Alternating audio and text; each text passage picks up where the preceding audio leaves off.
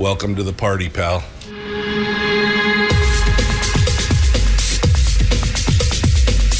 The, the Michael Dukes Show. The greed and the entitlement is astounding to me.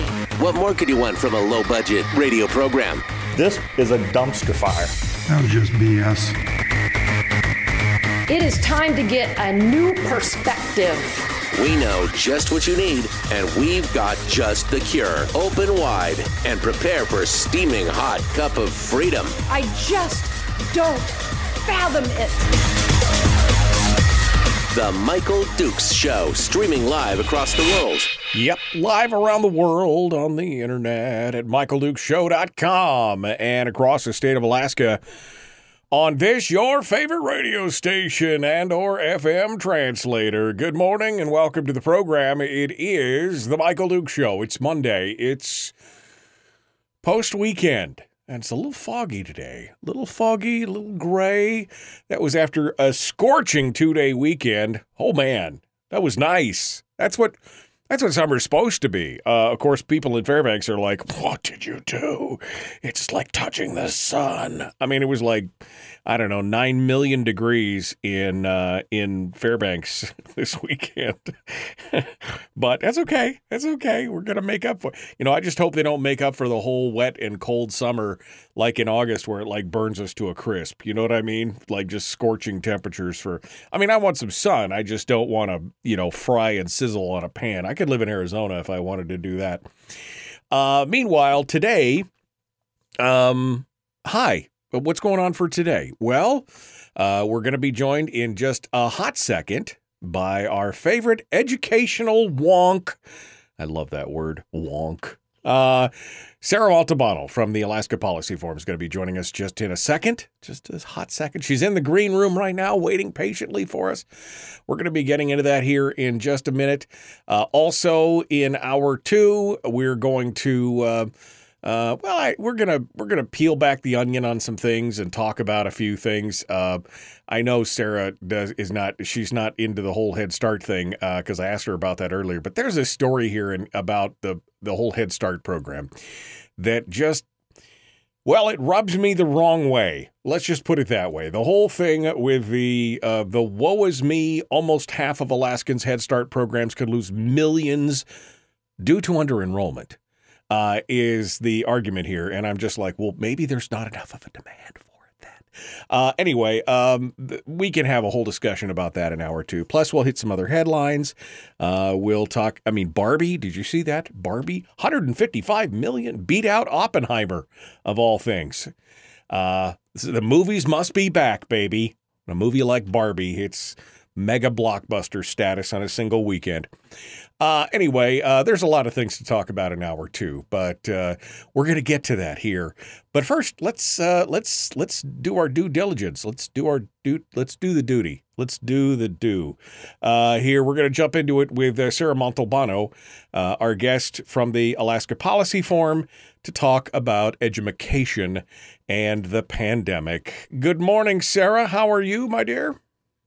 Good morning. I'm doing pretty well. How about you? You know, it's a Monday. Uh, I did a lot of work.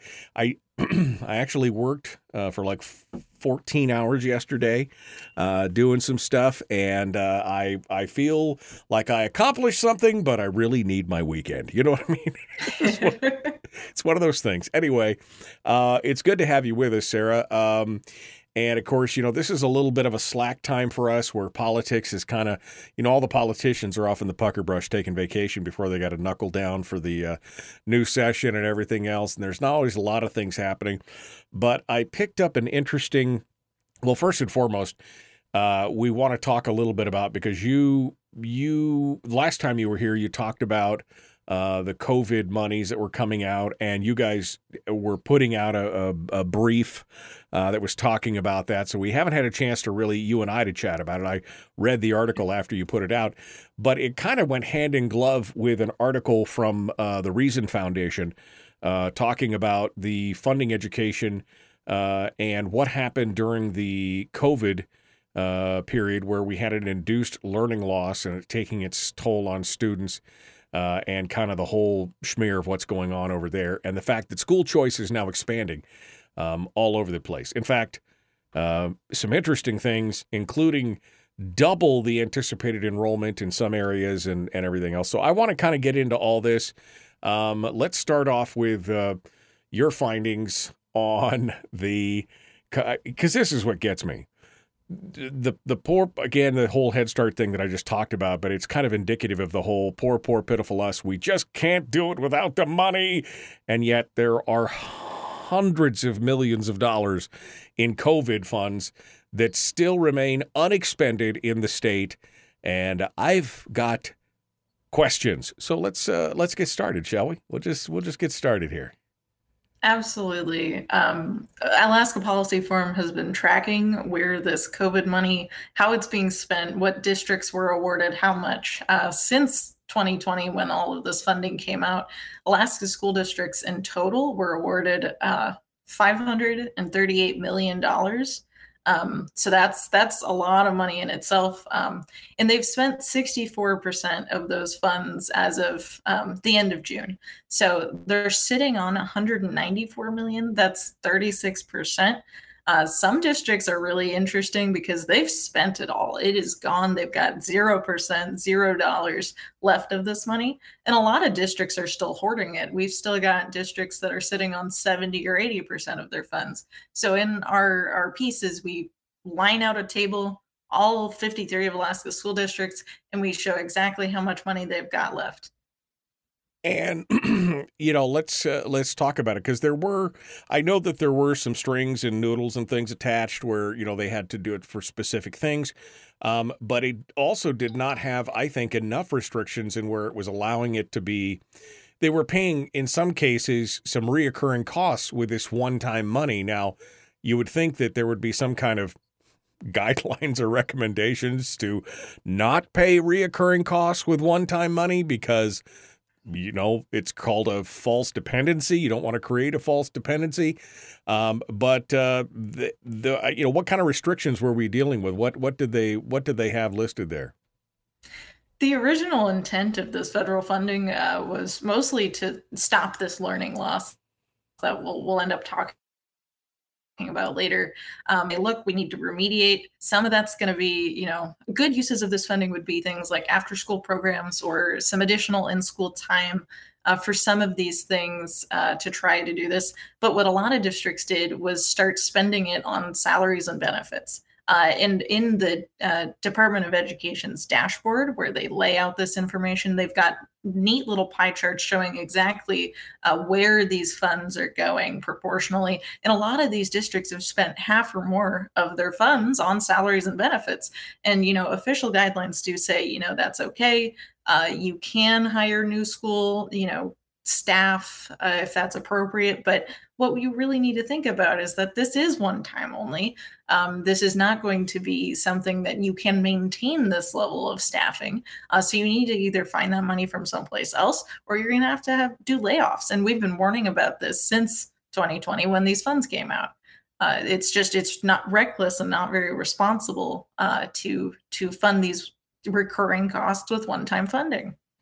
No, I mean, it seems counterproductive in the long run because it leaves you, uh, I guess I would say, further behind the eight ball in the long run because then you have to try and make up for this funding. If you shift the money that you were spent, for example, if you're shifting the money that you were spending on salaries to pay for something else, and then you use the one-time funding uh, funding for the salaries, then you create this hole that you come back in and, and that's kind of what's happened right? I mean the anchorage the most recklessly the anchorage school district which by the way uh, had um, on hand right now the anchorage school district has 70 almost 75 million dollars on hand. They spent about 110 million 109 110 million and they have about 75 million on hand but they keep going on and on and on about how they just don't have any money. Well, part of that was because they shifted the monies from salaries in certain areas and they used the one time funding for it. And now they've created this hole in their budget. It's, it's like it was almost a self fulfilling prophecy at that point. Yeah, and and one of the education think tanks I really like, Edunomics, Georgetown University, um, they've been saying like, look, districts have been looking at this fiscal cliff and they have been plugging their budget holes with this funding and they've known for you know a few years that they're going to need more funds or they're going to need to start taking actions to live within their means. Um, and they've just been kicking the can down the road and now they're turning to legislate legislatures and legislatures aren't always going to give you what you need. Um, so it's it's something that you know is not very thoughtful to to kick the can down. And now now we've got an emergency for funding uh, because you know you've you've known about this for a while. Federal funds swooped in and came to the rescue. And now you're facing the same situation you were facing back in 2019 uh, but you're able to say look at these drastic cuts. We don't have this federal funding anymore. That's the thing. Here's what kills me. They they know that there's an issue. They know that there's an issue. They get the bailout, I mean, for lack of a better term. And they could do some shifting around and pay off some of the one time things. I mean, I don't even, I'm not even opposed to them holding back some of it for, you know, rainy day or something else, whatever the, you know, however the mandate is. Because, well, this mm-hmm. money's going to expire. I mean, right? That's yes. one of the things that yeah. we didn't really talk about yet. But even if the money mm-hmm. didn't expire and they wanted to bank a little bit of it, but just this kind of recklessness uh, and Anchorage is not the only school district that did, that did this. They're just, I think, the most uh, obvious and egregious in this point. But I mean, yeah. why? You know, why? Why would? why would you spend it on reoccurring things when you know it's a one-time thing? It's almost as if, and I'm not going to put words in your mouth, but it's mm-hmm. almost as if they want to kind of create this crisis point of, see, we're underfunded, kind of thing. Um, but it's a it's an underfunding of your of circumstance. You're making it. You decided to do that. You decided to make those things happen. And that's the part that I'm just trying to wrap my brain around. Yeah, I mean, these funds expire, I want to say September 2024. So they've got maybe a year to do this. Um, you know, and 75 million is a lot of money to go through in a year, maybe not right. just such an enormous school district as ASD. Um, so I understand having to use some of it on salaries and benefits, you know, when you're, you're, you know, trying to spend this, it's use it or lose it. Um, but there's, there's just a lot of things like this money was not intended to keep things going as usual for lack of a better term. Um, it, it, was meant to put into place these temporary programs and efforts that will help mitigate learning loss. Uh, and I think that's just so contrary to the intent of, of how this money was supposed to be used. Uh, that it's just being funneled into regular day-to-day business uh, and i think that's really unfortunate i mean the learning loss i mean this was supposed to be put towards uh, ppe uh, you know, electronics and materials to be able to, do, you know, enable remote learning, building out websites, or, you know, it was all about keeping mm-hmm. the kids connected during the pandemic. Now, here we are. Ooh, three years out of the beginning of the pandemic, school mm-hmm. is returned to you know quasi normal, and mm-hmm. and yet there's a lot of them are st- sitting on. I'm just going through the list here. Uh, I'll post, by the way, for folks who are interested in this article. I'll post the link in the chat room so folks can take a look at it along with us. But I'm looking at the percentage remaining. You know, Alaska Gateway 33%, Aleutian Region 75, 33, 41, 10, 29. Anchorage School District, Fairbanks School District has got 30% remaining. The Anchorage School District's got 41% remaining, 50%. I mean, it's just, you go down the list and there is between especially in the big districts there's you know mm-hmm. 30 to 45% of this money remaining and here we are 3 years later and yet we hear from each and every one of them that we just we don't have enough money. We're going to have to raise the local contribution, we're going to have to raise the state contribution. It becomes well, it's weaponized because now they can see what's on in the, you know, they can see what's on in the uh, uh, in the legislature coming up is going to be the BSA discussion and everything else, and it kind of furthers that argument of, oh, we're underfunded because most people don't realize that this money is there. Mm-hmm. Absolutely, and that's that's one of the reasons we've been trying to document this from the beginning. Is say, look, look at this extra funding that's coming. And first of all, you know, the BSA is not the whole story. You know, the this this federal funding. There's a lot of federal grant programs that come into Alaska school districts, uh, and this is just one of the biggest and most recent. Uh, it's it's really remarkable that, you know, but we look through this list and some of these school districts are down at you know 2% of their funding you know there's there's a few that are down into 16% that's pribilof. You know so some of these really you know obviously cranked it into gear right afterward spent this money hopefully on things that were worthwhile to, to the children and were um, responsive to the learning loss and the PPE needs, uh, and you know health and safety things like that. And then there's just a lot of districts that are sitting on it, and it's it's really interesting behavior to me to see how each of these districts have responded. Uh, Sarah Montalbano is our guest. She's the uh, education policy analyst for the Alaska Policy Forum. We are on the break coming up right now. We're going to continue with Sarah here in just a moment. Uh, we'll be back. Don't go anywhere. The Michael Duke Show, common sense, liberty based, free thinking radio. It's Monday. Fun day, Monday. We, we put the fun in Monday so that it's fun day. I, I don't know. We're going to be back. Don't go anywhere. Common sense, liberty based, free thinking radio. We return with more right after this.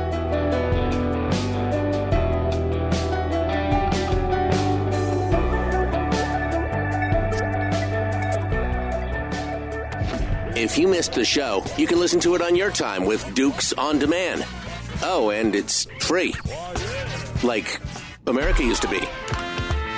Streaming live every weekday morning on Facebook Live and MichaelDukesShow.com. Okay, Sarah Montalbano uh, uh, is with us uh, here in the chat. We're in the commercial break right now, and uh, we're just uh, we're just enjoying life. Sarah, how how was how was your weekend? Did you have you did you enjoy it, or are you just a slave to the grindstone every day? What are you doing? I, I enjoyed it this weekend. I had a very nice time. Read some some interesting books out from the American Enterprise Institute. So I guess that's kind of work, but it was a lot of fun anyway. It's kind of um, work. This is she's so exciting. What'd you do this weekend? I read books. It was awesome. I read so many books. It was amazing. I know. You have no idea. no, that's you know if that's uh, if that's what makes you happy. That I mean, I'll look outside. I was stuck in the studio for a good part of the weekend. I, I now fourteen hour day. I well, I was I was on the I was on the final sprint to the finish. I was working on Chris Story's audiobook and I'm just I've been behind the power curve and I finally so I'm stuck in the studio where it's just it's hot in the studio and I, walk outside and my wife's sitting in a chair reading her book on her Kindle, just, you know, in the sun with a dog on it, and I'm just like, oh, that would that would be. Sometimes reading a book sounds nice, you know what I mean? Yeah. So definitely, uh, definitely some good stuff. Um, all right. So uh, what else? Uh, I don't. I hate to repeat, so I don't want to get too far deep in the weeds here. What are you working on right now, Sarah? Anything that uh, folks uh, should know about, uh, or is it kind of slow season for you here in the in the interim non-school year, or are you plenty busy? Uh, our work never stops. Uh, this is, you know, our summers where we're doing a lot of the deep analysis. Um, so I've got some interesting data sets right now about uh, spending and revenues. Um, I'm, you know, working on some kind of transparency stuff. Um, we've got some very interesting things coming out soon, but I cannot uh, spoil spoil the surprise too much. But I'll make sure to send it to you when when it's out. Um, yeah, it's it's been just a really really good time. it's been again. It doesn't slow down. Yeah, we don't we don't have a law. again, she's like, it's a really good time to do get into all these numbers and uh, and to read a book on the weekend. That's the of you know course. again the definition of a wonk. I love that word wonk. She's, I love it too. I'm yeah. glad other people like it. yeah, no, I think it's a cool word. I mean it. Uh, it uh, people are like, well, what does that mean? Well, you know, she's kind of a she lives and breathes this stuff. That's what it's all about. Uh, and you kind of got to love when you're an analyst like this with numbers. You kind of got to love that, right? I mean, you can't just be like, oh, it's okay, but you kind of got to live it and breathe it. Yeah, this is not the kind of job you can just drag yourself into work and not enjoy because uh, otherwise it'll just fry yeah. your brain a little bit. exactly. And there is that man. There's a lot of number. When I look at this cash, uh, this cash number here for Alaskans, and I start thinking about it, 538 million for the whole state, um, but with 194 million still sitting in there. And mm-hmm. and I got to be honest, I get a little irritated because I'm thinking, wait a second. You're crying about how you're so underfunded. And when we get back, we're going to remind people about what the real funding situation looks like. But, you know, they keep crying about, oh, we're so underfunded. Yet they're sitting on a hundred million. Do you know what the Anchorage School District's budget is for a single year? It's oh, it's up in the 800 millions. yeah, I, I mean say. it's pretty significant. So Yeah. they've still got you know 10% of it sitting around in an account somewhere and yet Mm-hmm. they continue like I said to kind of cry poor mouth and it just seems so disingenuous uh, on this. And yeah, I just see Terry talking about learning loss in the Matsu with the COVID and then the bus strike and now a teacher strike on the horizon and everything else. I mean, you're right. We haven't even talked about the ramifications of the learning loss, which we'll get into with Sarah as well. But it just seems, again, the whole thing seems kind of ginned up in in that regard. Kind of. And I don't know if you want to comment on that in 30 seconds, but I'll let you have the floor for a second. It is concerning, and it's one of these things that I would understand if Alaska's districts were doing their job and really teaching kids the basics of literacy and math, but they're not doing that anyway. So that's my frustration. yeah, it's um, it's it's significant. All right, Sarah Montalbano, our guest uh, from the Alaska Policy Forum. The Michael Duke Show continues. Common sense, liberty based, free thinking radio. Here we go. Public enema number one. Oh, wait, sorry. Uh, enemy. Public enemy number one, which uh, makes more sense. On the other hand, he's a little bit of a pain in the uh, Michael Duke show. Uh, what? I'm not a pain. Just ask Sarah. I'm not a pain. I, I mean, I always provide good, useful information. No. Uh, all right. Uh, Sarah Montalbano, our guest, the education policy analyst for the Alaska Policy Forum. We've been talking about the COVID money, the cash uh, to try and prevent um, that learning loss, which we've talked about. We're going to get into that here uh, in just a second and talk about the effects of the learning loss. Uh, but first, uh, I did want to revisit just for a second because, again, we were talking during the break about how um, there's kind of this, eh, you know, it, it, I've been using this phrase lately, you know, they're all in it together and they're all doing it on purpose kind of thing, you know. And it just seems like with all this this crying about lack of monies and it and this self kind of self-created crisis, uh, and of course, the mantra that we keep hearing from the news media, which is, oh, education is so underfunded and they haven't had an increase. And you did the numbers on this, Sarah. So, I mean, this is a refresher. You've talked about this before, but I want to come back to it. I mean, they keep saying, you know, Alaska hasn't had an increase in education. They're talking about the BSA, but then they conflate the overall education budget with the BSA. And it's this easy conflation because people don't understand, you know, what is what. Um, but it's untrue, right? I mean, Alaska has had a pretty significant increase in education funding over the last 19 or 20 years, uh, upwards of over 30% or so. The BSA has actually even crept up a bit, not as much as they wanted to. But overall, education spending in the state has risen, right? Absolutely. I believe 30% is accurate uh, to what I discovered. Um, and this, it's just so interesting to look at school funding in general because the, there's the school funding formula. The BSA is only one part of that. We have the multipliers for rural school districts and special education and, you know, intensive needs students and things like that that really, you know, end up multiplying this quite a bit. So it's not just one BSA per student. It ends up being a, a multiplier higher than that. Uh, and then there's all sorts of things like the one time funding that the legislature grants occasionally, it granted this year. Um, and in federal funds, there's a lot of federal grant programs that run some of these, you know, more mundane things uh, or more specialized things. Uh, so there's there's so much money coming into education. Education spending actually has risen, I think, 32 percent uh, over, um, gosh, the past decade or two in excess of inflation so this is this is something that is a, a narrative um, I, I really do think it's interesting because that's true the bsa hasn't increased very much uh, Right. but that's not the whole story Well, it's always, you know, that's what you do, right? You you wrap a lie in the nugget of truth. And you say, look, the education hasn't increased. Oh, I was really talking just about the BSA. They can always go back and say, oh, I was really just because we started off talking about the BSA and then I used the term overall funding. And, you know, uh, again, it's. Um, it's PR at that point, right? I mean, it's it's really just spin, and that's what we're facing right now. And again, add to the fact that they knew that these monies that they were using uh, are only one-time monies, and it starts to look a little sus. Starts to look a little suspicious when it's all uh, when it's all said and done. Let's talk about the learning loss. Uh, there has been, I mean, there's a significant impact on children, and I've over the last couple months, three months, there's been some other studies now that have come out and really analyzed what that learning loss looks like from the COVID. Because now we're essentially almost two years out from basically all the schools being on hiatus for a period of time and everything else. And we're starting to see the results of this. Um, give me some ideals on what the COVID learning loss look like uh, across the country and in the state of Alaska. Sure.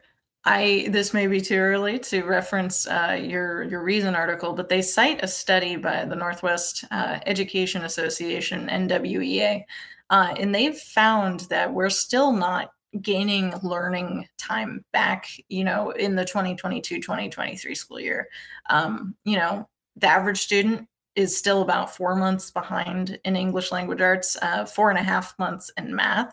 Um, and that time needs to to happen. This isn't something where we can just say, yeah, as a society, we're just five months behind in these subjects now. And you know, when you graduate, you're five months less of learning.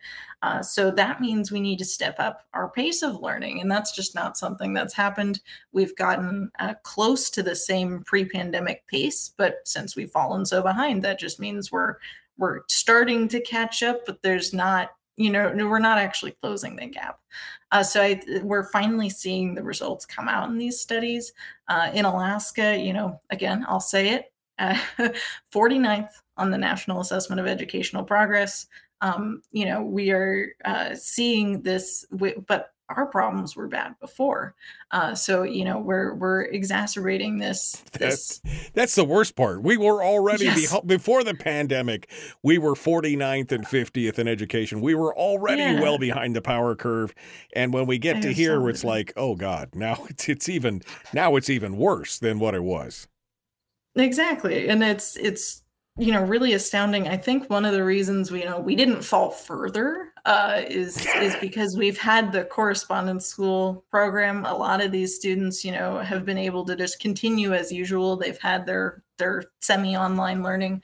Uh, so you know a large proportion of alaska's students got that and we saw you know i'll say it again 92% increase in enrollment in the correspondence program between pre-pandemic year post-pandemic you know in the 2020 2021 um, school year and that's that's something that a lot of parents have liked uh, it's really you know helped i think you know stop us from declining further uh, but it's we've really we've really got some significant problems in alaska and learning loss is just making it worse and of course this is uh this is something that's going to have a generational effect. I mean, I, I think Absolutely. in the long run, um, I was speaking with somebody here recently who graduated excuse me, who graduated right uh, in 20, uh, 2021, I guess, right? That last year. Their last year was the COVID year. And yeah. they said, yeah, I, I just, they said, I totally felt ill prepared when it was all said and done to launch out into the wilderness. And that's had a trickle down effect as well, because now you've had kids who basically have decided, and I think maybe this was a silver lining because it they decided not to take the college track. They said, yeah. I didn't feel right about it, Bob. And then they said, well, but there was trades and now, you know, kind of the exposure during COVID of seeing where some of the soft spots were in the job market and how they needed more trades or tech work or blue collar stuff. And now and now we're seeing more of an increase in trade schools and av tech and, and vocational stuff and all this kind of stuff. So maybe that was a bright spot in all that? I do think so. Uh, I'm really glad you mentioned that because the COVID pandemic has really given us an opportunity to rethink K 12 education and schooling, but also what a successful life looks like after uh, high school. Um, so I, I do think it's really been a bright spot. People have seen that demands for trades jobs uh, has you know improved. Uh, there's real shortages in a lot of these uh, fields. Uh, you can make really decent money doing a lot of these things with only an apprenticeship or maybe a community college degree, AVTEC, you know, just just general vocational training. Um, and that's that's one of the things that I really think is bright is it made people start thinking about this default path. Well, I do high school and then I go to college, of course. Uh, and you know that's not an of course for everyone. Uh, so I really do think that's one of the bright spots of the pandemic. And colleges look different too if you do right. end up going to college. Uh, so it's it's really one of those interesting things. One of the other things that came out of the ca- of the pandemic, of course, is the expansion of school choice, and we're now into the heart of this Reason article, which talks specifically about um, the school choice expanding across the country. Uh, various states have shown made different decisions and different things. But basically, people started to embrace the idea that there could be alternatives to brick and mortar school. And that was shocking to many of them, I'm sure, because they've been told how hard it was to homeschool or how hard it was or how this or how that. And then they saw the absolute poo parade that regular education was. And so they started looking out for alternatives and figured out it wasn't as hard as they thought. In fact, in some ways, it was better, and states started to expand that uh, that choice um, uh, so give me uh, give me your thoughts here on the rundown of some of the different uh, states out there. Especially, I had to laugh because one of them was um, uh, that the uh, I'm trying to remember which state it was now. Uh, well, maybe it wasn't in this article, but basically mm-hmm. their enrollment was double. They were expecting about 14,000 people to enroll. And instead, the second that they turned the whole system on, like 30,000 people signed up for it. It was insane. Give me the rundown. That was Iowa. So um, it's it's a really 2023 has been really exciting for school choice. Uh, it's been yeah eight states put wins on the map, um, and four of those actually are uh, full universal education savings accounts available to all students regardless of income. Uh, that's Arkansas, Iowa, Utah, and Florida. Um, so they've really they've joined Arizona and West Virginia in making the, these funds available to all students, and a lot of ESAs are you know six thousand to eight thousand dollars depending on whether you're in um, you know K through eight or if you're in high school, uh, things like that. So these vouchers are have really seen some impressive demand, and you can spend them on things like going to a private school. In a lot of states, that is most or all of private school tuition. Um, you know and and then you can buy you know educational materials or tutoring or you know maybe even college credits.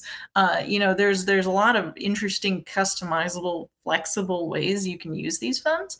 And i think what people what parents saw in the pandemic was their kids sitting down at the kitchen table for a few hours a day listening to a teacher lecture at them with their cameras off their mic muted and they're just not paying attention. They're totally disengaged. And I think a lot of parents have seen the opportunity to re engage their kids by finding things that they like and that is useful to them. You know, ESAs may help kids catch up from this pandemic learning loss because they're able to customize it to their needs.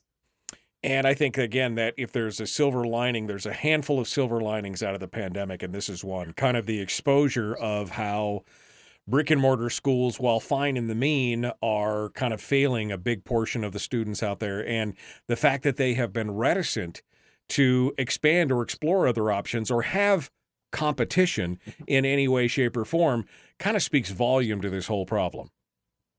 I, I agree completely. And what we saw was schools trying to do schooling in the same way, but from a computer you know they're not thinking about flexible ways okay how can i you know have my students show that they learn the material it's is it just going to be lectures again and again on the tv um, you know it's not we didn't take the opportunity to really change how things work in public schools. You know, we just tried to translate it to some other format, right? And that didn't really work for a lot of kids. Right. Uh, so I, I, really am encouraged by um, you know this growth of ESAs, and it doesn't mean that you know school choice is going to be the thing for every kid and every family. It could be, but for a lot of people, public school is still going to be the default or their preferred choice. Um, so we need to take these lessons from the pandemic and not just go back to schooling the way it always has been. Well, and find a way to increase this again, to increase this gap or decrease this gap on the learning loss. I mean, again, here yeah. we are two, three years later, and we have a four month gap on the learning loss from this uh, NWEA brief. Uh, that we were mm-hmm. talking about in the Reason article, which I will also post up in the chat room for folks to read on their own. But I mean, that's that's the biggest challenge. Any thoughts here? About a minute and a half. Any thoughts on how we close that gap even more? I mean, any suggestions from your perspective and looking at what other states are doing? And I mean, how do we how do we do that? Well, we're not going to be able to do this if we don't find the extra time from somewhere. And I'm not suggesting that we need a longer school year or we need longer school days or anything like this. We need to rethink how teachers are spending their time because teachers are doing a lot of things that are not directly teaching students they're doing paperwork they're hall monitoring they're you know supervising the cafeteria they're not always using their skills to the best extent that they can with that time so really getting more instructional time within the school day is going to help Sarah Montalbano is our guest. She's the education policy analyst for the Alaska Policy Forum. As she said, Alaska well, we couldn't really have gotten any worse because we were really the worst when the whole pandemic began. So the fallout, I mean, it's not like we could fall, we would just fall proportional to pretty much everybody else. Uh, she's got an article out, though, just from a couple days ago, talking about some of the potential solutions, I believe. So we're going to talk about that. What are some of the accountability measures? What are some of the things we can do about this? Sarah Montalbano continues with us. Uh, it is Montalbano Monday, the Michael Duke Show. Common sense, liberty based, free thinking radio. We return with more right after this.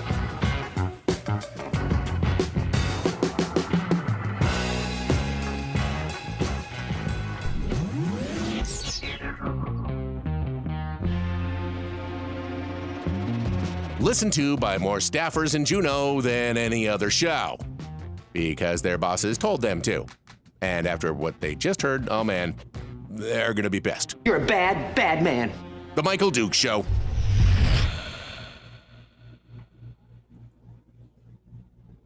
Boy, man. All right. Uh, Sarah Montalbano, our guest. The, I mean, I hate to say that, but it's the truth, right? I mean, we didn't have. it's not like we could have fallen any further out of the bottom of the bucket. I suppose we could have gone from 49th to 50th in a, in one or two of the things, but we were already there.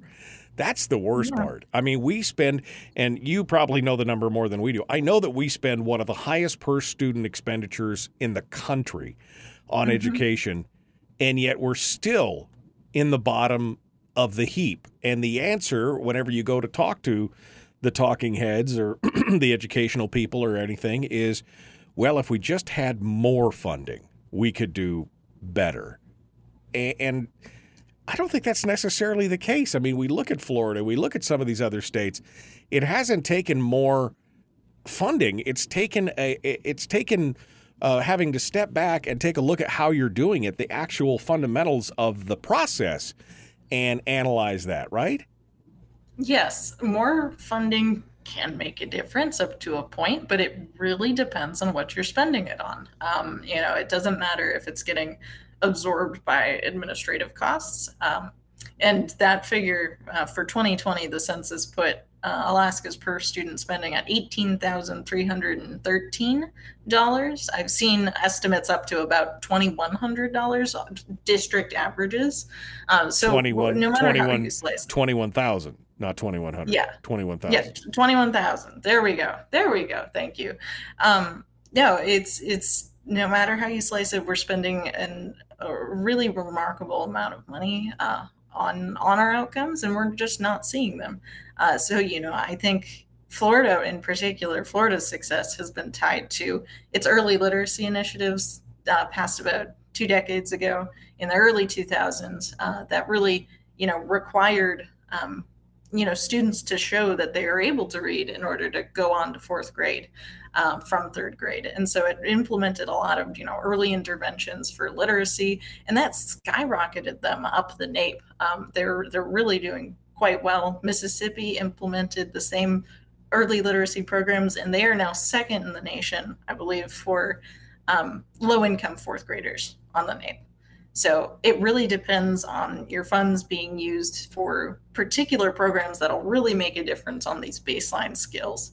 Um, and just not getting soaked up in general day to day costs. Well, and I wonder, I mean, you know, if I was king for a day and I was in charge, I'd be like looking at every place around the country where they had something that worked. And I would be using that. I'd be pulling it in and copycatting it and saying, okay, that worked here. Oh, that worked there. Oh, that worked here. But anytime yeah. it's like this read by nine thing, it, mm-hmm. we knew it was successful, but it was yeah. this tooth and nail fight over getting it implemented. And I'm like, people, this worked. I mean, we saw that it worked. I mean, if we if we follow the if you follow the step by step instructions, it works. Why are we fighting this? I mean, that's the big problem. Yeah, Alaska is unique, but it is not so unusually different that it can't learn from the experiences of other states. That's how I feel about it. Um, and, you know, Read by Nine is really one of those things. It's going into effect this school year. Hopefully, we'll start seeing you know improvements over the next few years but this is really the, the kind of thing that you know you spend time debating it and you're you're failing kids while you're spending that time you know you're not uh, helping them in the way that we've seen in mississippi and florida. Uh, and so it's it's it's really remarkable. And I want us to be looking carefully at this 50 state experiment that we have. Uh, right. They've all got their own education systems. We can all learn a little bit from each and every one of them. Right. Uh, Jeannie in the chat room asks, What's the roadblock that keeps us from being able to implement common sense education, moving us away from brick and mortar? Is it the administrators? I mean, what? What are you, in your mind, what's the roadblock?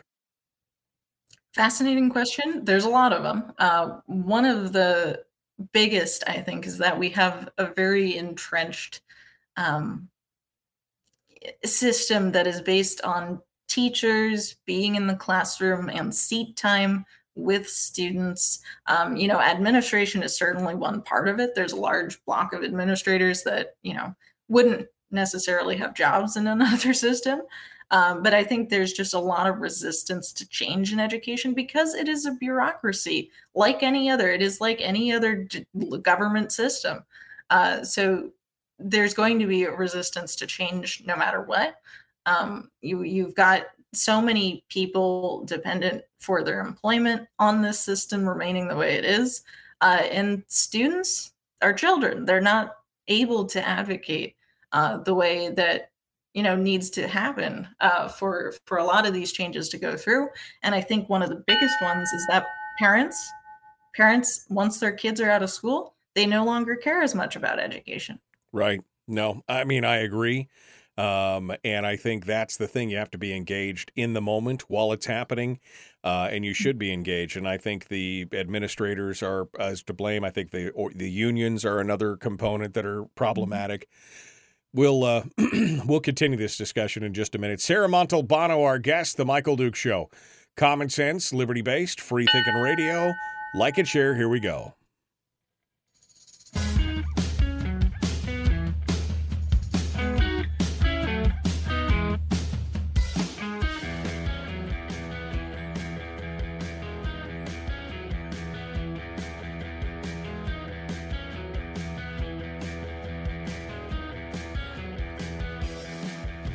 All right, we're continuing now. Sarah Montalbano, our guest from the Alaska Policy Forum. We're continuing now, final segment for the uh, hour one uh, of the show here this morning.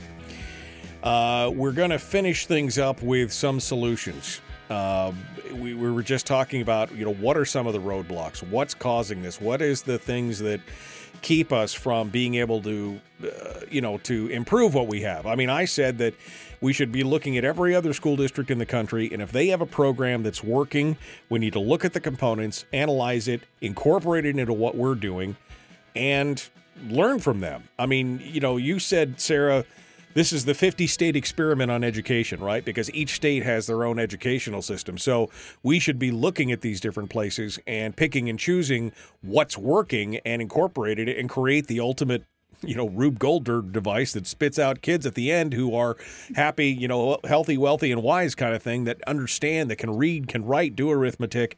That's what we should be doing. Yeah, we have such an opportunity to learn from what other states are doing, and I think we've just have an attitude that we're not we're we're so unique. We're not going to to learn uh, from from these other states, uh, which is really a shame. You have written an article that came out just a couple days ago. Uh, Senate had opportunities to tie BSA increase to outcomes, and you kind of do a post mortem on the entire session and talk yes. about it. Um, and you show time and time and time again where the amendments that would have tied, I mean, and this seems to be it. There seems to be a reticence uh, or hesitation to type to put any kind of accountability measures in money that's they just want all the money, no strings attached. Just give it to us. We'll do what we want with it. We know better than you. And you kind of go through this whole thing. Run run me down. Yeah, so there was a Senate bill um, to increase the BSA permanently. I think its original version uh, had a thousand dollar increase, which remembering that with the multipliers, that ends up being a lot more than a thousand dollars per kid. But regardless, um, there were 12 amendments offered. Uh, many of these were related to accountability. Um, one of the interesting ones, you know, basically says, you know, DEED needs to establish district district standards for improving proficiency. Um, and you know, if this BSA increase went through, uh, it would require uh, a certain percentage, I think 70%, uh, to go to instruction provided by certified teachers. And I'm not throwing my weight behind any particular amendment. All of these have have interesting components and issues, um, but the the baseline message of this is that there needs to be accountability. Uh, there needs to be um, either accountability or there needs to be more school choice outcomes so that kids can go somewhere else um, when they they aren't getting served the way they need to by school districts. Um, so you know we need greater transparency in how this money is being spent. Uh, it would be really interesting, I think, to see how much uh, is getting spent on salaries and benefits for certificated teachers uh, who are doing the instruction day to day, um, things like that. It, it would be just really important to see how is this money being spent in Alaska. Well, and we've highlighted that with example for the the the BSA formula. I mean, it's not just a mm-hmm. single mm-hmm. formula. It's so complicated. You got to have a slide rule in a supercomputer to figure out who gets what and when and what the differences are, the variations and everything. I mean, the average person is not going to take the time to try and figure this out, and yet we are being tasked with, you know, supporting it, funding it, figuring it out it's uh, it's a challenge. I mean, we should be able to see exactly where this goes. And by the way, the 70 percentile you may not I mean, you may not endorse any other no. i would endorse that simply because i think part of the problem is and you've highlighted this in another article that we've talked about the administrative overhead in some of these areas is unbelievable we're talking about two to three administrators uh, you know for every one to two teachers i mean that's a that's a challenge. I mean, when you're trying to put money in the classroom to get t- kids taught, and you keep hearing stories about how the teacher had to go out of pocket to buy things for this uh-huh. classroom, and and yet you've got two administrators for every one or two teachers. Um, or three administrators for every two teachers, or whatever, even on a one to one basis, it seems like that's overkill. Yeah, and and getting these dollars to the classroom where they can make a difference for students is one of the things that we really need to be thinking about carefully. Um, it's one of these amendments, I forget which one, um, basically proposed that teachers get, you know, a certain amount of money, a thousand dollars or so, uh, to be able to spend it just out of pocket for their students in the way they see fit. And I think that's a really interesting idea for, you know, getting it directly to the classrooms, uh, giving teachers this boost so that they're not spending money out of pocket. Um, and so that it makes the most difference for that particular classroom full of kids. Um, so there's there was just a lot of really interesting ideas proposed uh, in this BSA increase, but instead of passing a bill, uh, the legislature just went ahead and did a one-time increase in the budget kicking the can down the road again. Well, and and that was the worst part. I mean, after this whole fight, and there was a lot of fights going on over here with what I thought was some very thoughtful amendments, um, mm-hmm. but it was just this reticence, you know, by this by their nails. No, we're not going in that direction. And in the end, they're like, we'll just give them some, we'll just give them money, and there's no mm-hmm. accountability. There's no there's no recourse, there's no tracking, there's no nothing. We'll just give them the money, and that was the answer. Again, we've done that year on year decade on decade, and we're 49th out of 50th in most of the statistics and the and the, you know, Sarah. Uh, last two and a half minutes here. I'm going to give you the floor. Do you have, you know, what is your solution? Looking at this, analyzing it, looking at the cash for COVID, looking at what the Senate and the House did, and and what the the appropriations are, looking at what other states are doing, and the ESA and this.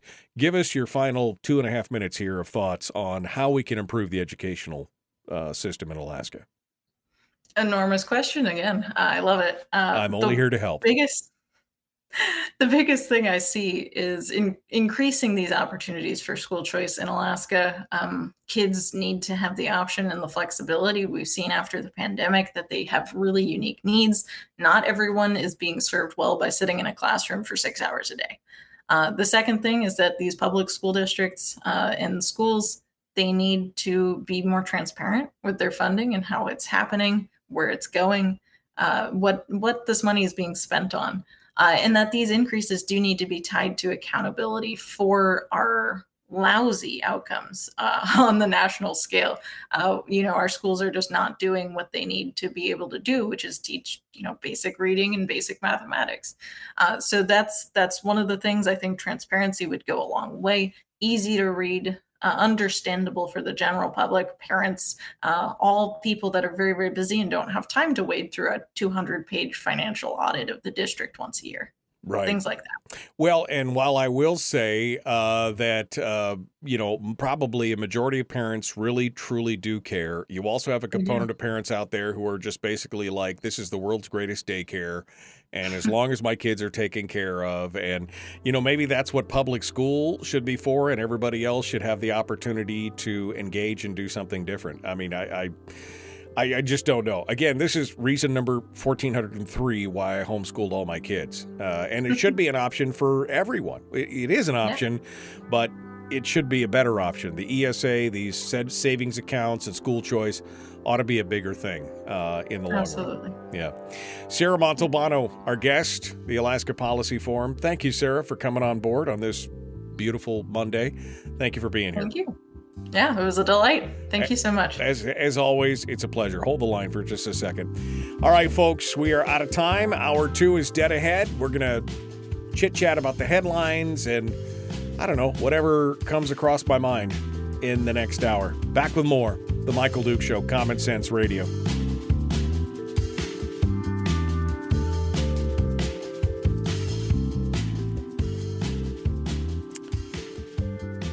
Uh, you know, I just uh, so I have so, so we could talk about this for hours, and unfortunately, I don't know as we would get any further. Uh, Sarah, I think you've you've done a yeoman's job of of kind of laying all this out and looking at it. You know, we have no accountability. We have not the none the the lion's share of the funds are not going into the actual classroom, into the educational components. I mean, we could just go tick by tick by tick and take a look at all this. This is where spending all this money, and we spend billions of dollars on education in this state, and mm-hmm. still mm-hmm. have a lousy product in the end. Um, and there just doesn't seem to be anybody who's willing to really. I mean, we have to admit that there's a problem, right? And it seems yeah. like many people are just like, well, it's a problem. We just put more money at it. And they fixed it in their mind and they're not willing to acknowledge that. I don't think it's the funding, it's the mechanism, it's the it's the process that we're dealing with now. We have to admit that the system is fundamentally broken before yeah. we can make any changes. Yeah, we really we have a golden opportunity to hear to to rethink how things are done. And it's just there's been no appetite for it. We've come back from the pandemic back into school buildings doing largely the same things uh, and those things just clearly aren't working. I I, I mean, I wish I wish I had a better. I mean, my solution was basically to just not participate, right? Which Yeah. is probably not great for the overall. Th- I mean, I've still been fighting for education, but at the same Yeah. time, I took my kids out of the. You know, it's like you're in a battle royale in this arena, you know, gladiator style arena, and I'm like, well, I'm going to take my kids out of the arena while I battle the lions or so on and so forth, instead of leaving them in the middle to be eaten. Uh, but some people just either don't have that choice or they just they choose not to do that. Um, but something's got to be done. I mean, there are options in the state, and you know, statistically, the homeschooling programs and charter schools and things like that, they've always done better. And again, instead of looking at that and going, "Boy, what are they doing? Maybe we should talk to them." I mean, I thought during the pandemic, maybe the you know the smartest thing that a school district could do is basically carbon copy what someplace like IDEA or Galena or Raven is doing, and say, "Well, just carbon copy that because that's working for them." But they had to build up whole new systems that really didn't work anyway. And and it, I don't know if it's infighting, if it's jealousy, if it's bureaucracy. What is it? hard to pinpoint, but one of the things they could have done is ask IDEA, hey, can we, you know, either adapt your systems or start helping kids enroll in your school because you know what you're doing. You've been doing this. Uh, so I think, you know, school districts just spent a lot of time replicating the wheel over and over and over, and they made a lot of square wheels that didn't really work. Um, it's it it's just a general resistance to change. I think that's just the nature of bureaucracies. Um, you know, education is a bureaucracy. It's got some really interesting features not seen in other bureaucracies, but it is Right. a bureaucracy nonetheless. Uh, so we, we just have so many entrenched interests that's going to make it hard. And it's not the fault of parents like you who just opt out of, of doing things this way. Uh, but it is just in general that, that the parents who are who are left in the public school system may may not know that there's something wrong. Um, so it's it's a hard question. Well, they'd have to be. I mean, they'd have to have blinders on to not know that there's something. I mean, maybe they do. Maybe it's willful blindness, but I mean, they've got to acknowledge that there's just something not right. And like you said, I think the bureaucracies, they're so entrenched and they have such a vested interest in business as usual, keeping things going the way that they are. Uh, and of course, again, the unions are behind the scenes pounding the pavement to make sure that those dollars keep flowing the way that they are. Um, it's, you know, but, but again, until we're willing to admit that there's a problem, there's no way to fix it. There's no way to acknowledge it. The answer is always going to be just more money doing the same thing that we've been doing, which is the definition of insanity. Yes. And I don't fault parents who are, you know, they, they get their kids' report card and it says all A's and they say, Great, you're doing great in school. And so it's it's very hard for I can never feel truly feel like blaming the parents is okay. Um, but it is it is something that there's they've got jobs, they've got lives, they're Right. working very hard to support their families. I don't blame them for not being able to pay attention to what the education system's doing. Uh, it just school needs to work better for families and students and parents. Okay, real final bite at the apple here. Last 60 seconds go. I thought that was a great one. Yeah. Um, I I really do see this this pandemic opportunity um, to to make public schools can look more like these school choice models. They can look more like charter schools and private schools and homeschooling without uh, losing their identity as a public school. A lot of parents say that they want, you know, one day at home of remote learning or something like that. Uh, so this is really an opportunity to be more flexible, uh, to to find out what parents and students want uh, to make their learning experience better. That's that's really what I have to think about it. I think the hybridized model would be interesting. One or two days a week at home, working with mom and dad. You know, instead of sending the kids home with two or three hours worth of homework because they don't have one-on-one instruction time and things like. I think there could be a lot of things, uh, and I think it's going to require a change mindset from the parents as well. Because let's face it, they were all brought up in a regular school system where that was the answer. And they may have to reassess where they're at with that to decide that that's just not how we do it anymore. Uh, I mean, these parents are all engaged about Johnny's soccer things or the hockey deal or whatever. Be just Mm-hmm. as engaged about his learning opportunity. And again, maybe those one or two days a week at home Uh, I mean, I think it could be a fantastic option. Um, Precisely. Yeah. Uh, Schools need to start trying it. Yep, absolutely. Just try things out. Sarah Montalbano, our guest. Sarah, as always, you are a breath of fresh air. We, I appreciate that. We appreciate you coming in and joining us. Thanks for being with us today. Thank you. I appreciate it. All right, folks, we are out of time. We're about ready to jump into this. Hour two is dead ahead. The Michael Duke Show. Common sense, liberty based, free thinking radio. What are we going to talk about? I have no idea. We'll figure it out. Back with more. Here we go.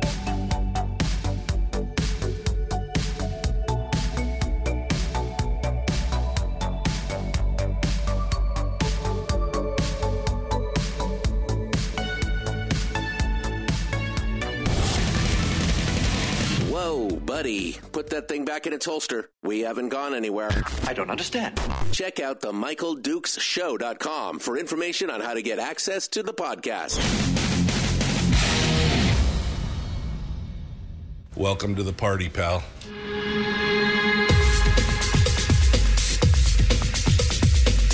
The, the Michael Dukes Show. The greed and the entitlement is astounding to me. What more could you want from a low budget radio program? This is a dumpster fire. That was just BS. It is time to get a new perspective. We know just what you need, and we've got just the cure. Open wide and prepare for a steaming hot cup of freedom. I just don't fathom it. The Michael Dukes Show, streaming live across the world. Live around the world on the internet at michaeldukeshow.com and across the state of Alaska on this your favorite radio station and or FM uh, translator. Good morning and welcome to the program. It's Monday. Yep, Monday. We like to call it Fun Day Monday.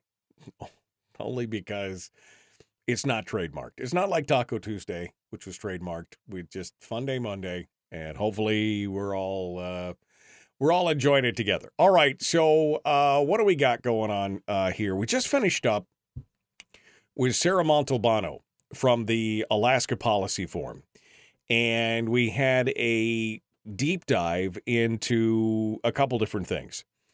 Uh, first and foremost, we talked about the uh, amount of COVID money that's still going on, uh, still on hand, that they still have available out there, and how this continuous push by um, the the education folks, the the bureaucrats, the policy folks, and politicians for a push to education funding because somehow, some way, they just don't have enough money is mm, disingenuous in many cases at best, or a self inflicted wound at worst. I mean, a self created problem.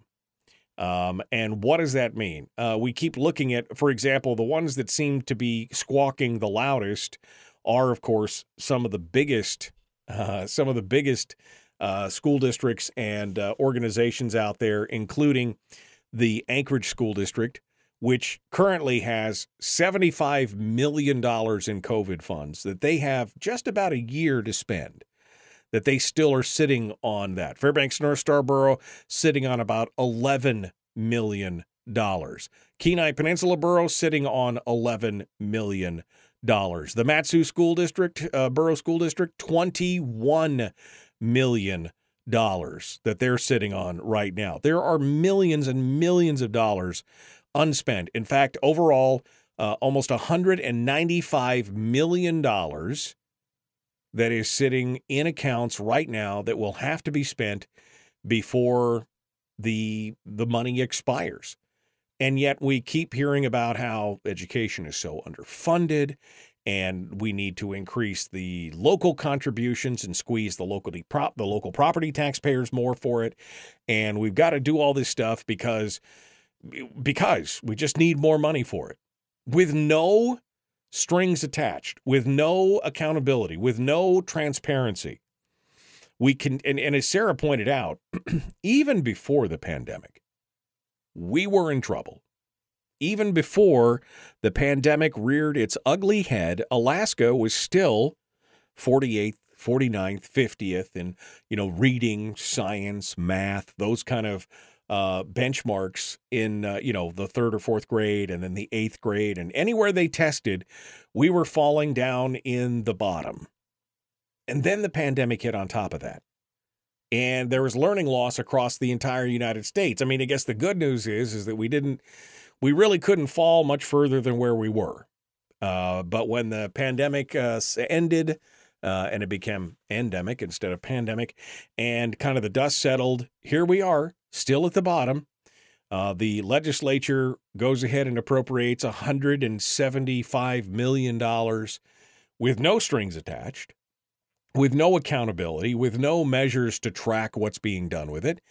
Uh, now the governor's cut that in half, but still, they they balked at any kind of amendment that would have created some kind of district standard, some kind of accountability, some kind of tracking mechanism, or even what I thought would have been probably the most the the most uh, common sense idea was that the districts would spend at least 70% of the increased state aid in the classroom in instructions provided by certified teachers.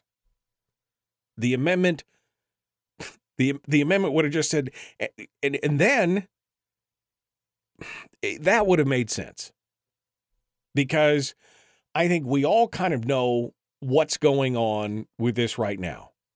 That a lot of this overhead is being sucked up by the infrastructure right? Buildings, facilities, maintenance, and the administration. It would be interesting if we could track it to see how much of this is actually getting into the classroom.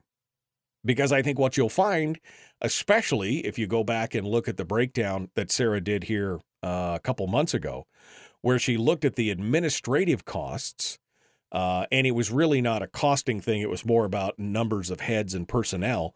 But when you looked at many of these districts where they had one administrator for every teacher, or in some cases, one and a half to two administrators for every teacher, you start asking questions like wh- why shouldn't the in the classroom education be the primary component?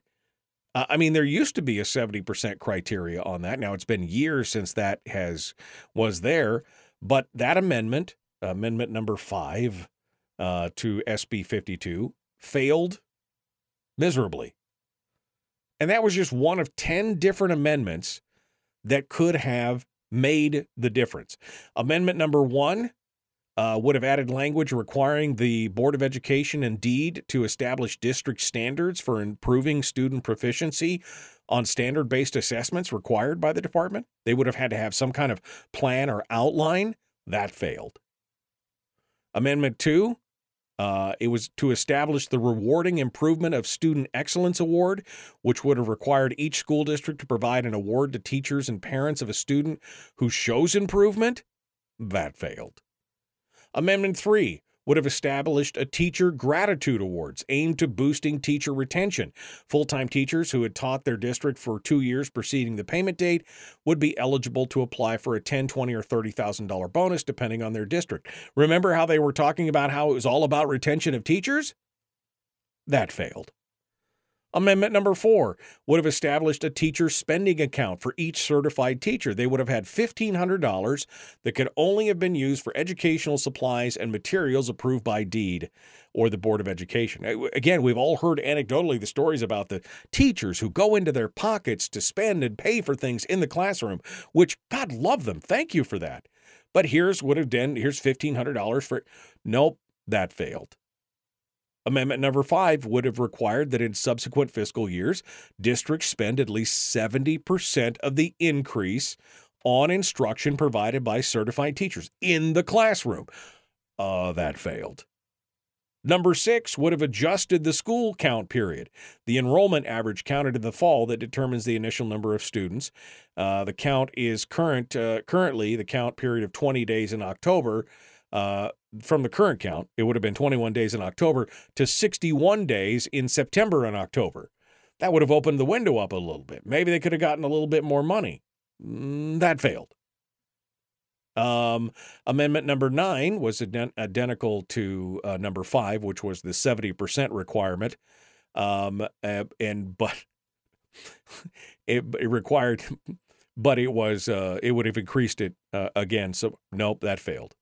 Number 10 would have required the district's budget for and spend on intensive services an equal amount to the amount received under the school funding formula for intensive services, and that failed.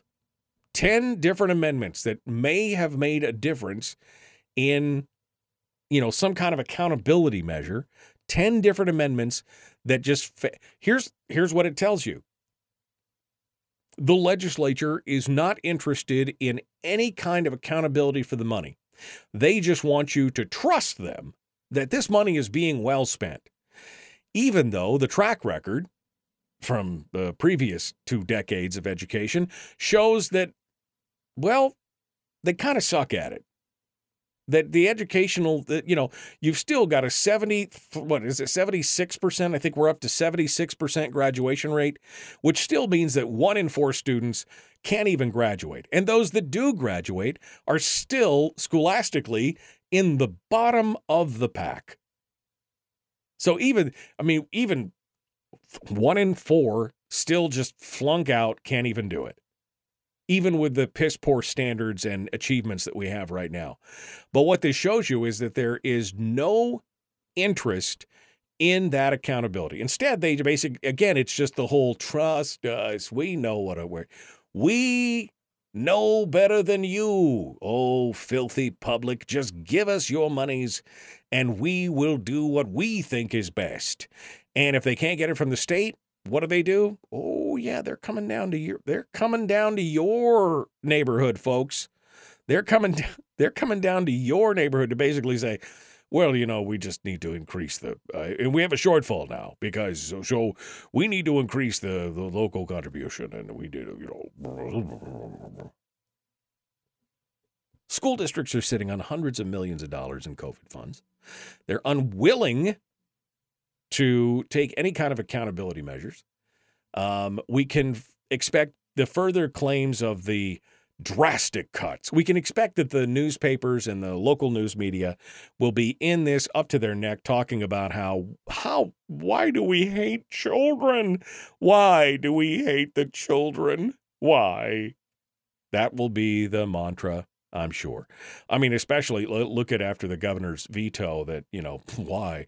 You're a teacher, governor. You were a, you were in the educate. Why do you hate children? Or is there something deeper and darker here?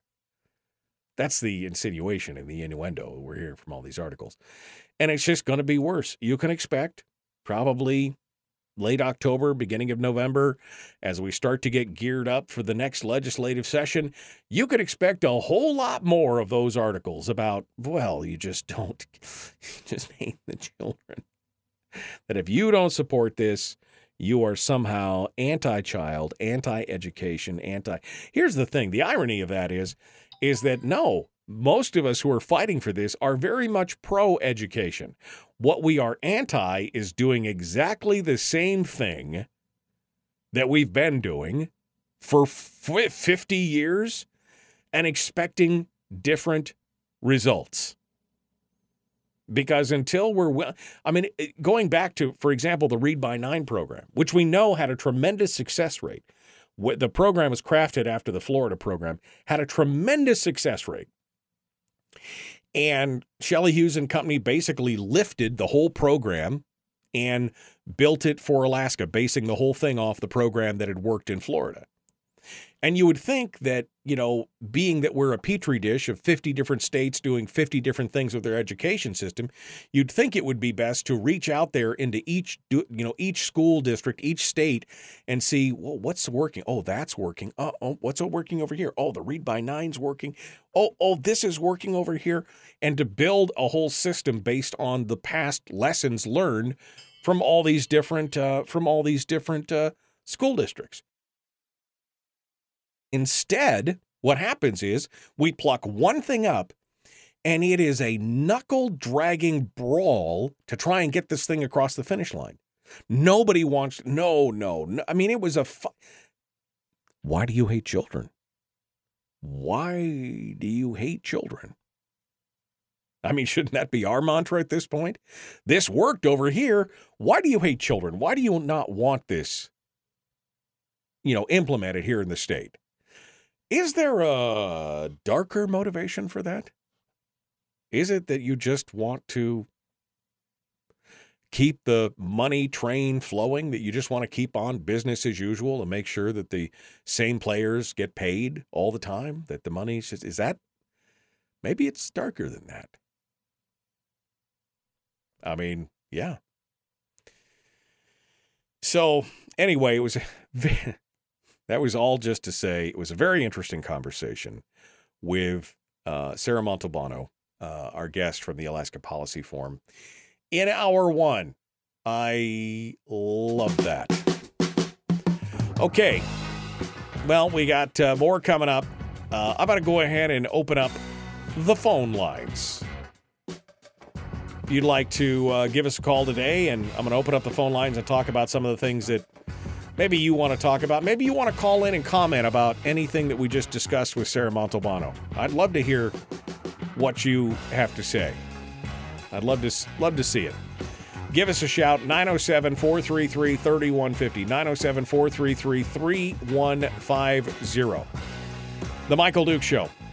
Common sense, liberty based, free thinking radio.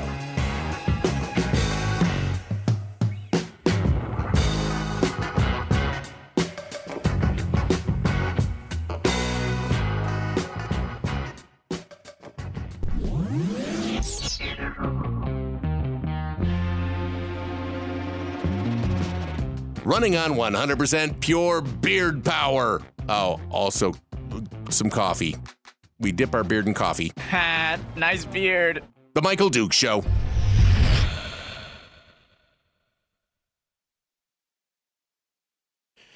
Okay. Uh, uh, okay.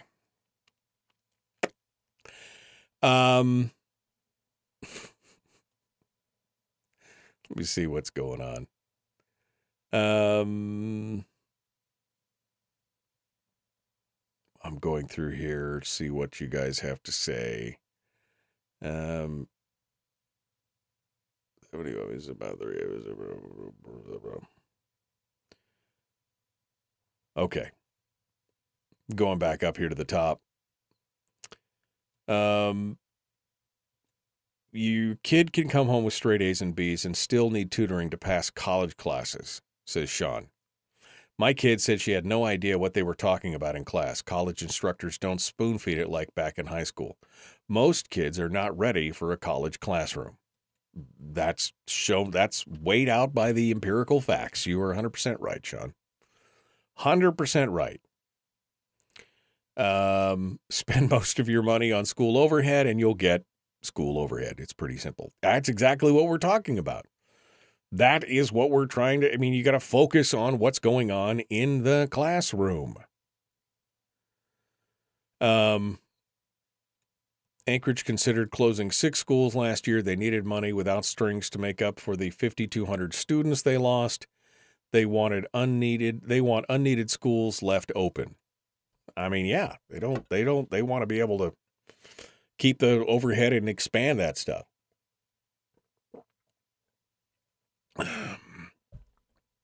Schools, Kevin says, uh, Kenneth says from YouTube, schools can't even maintain reliable busing.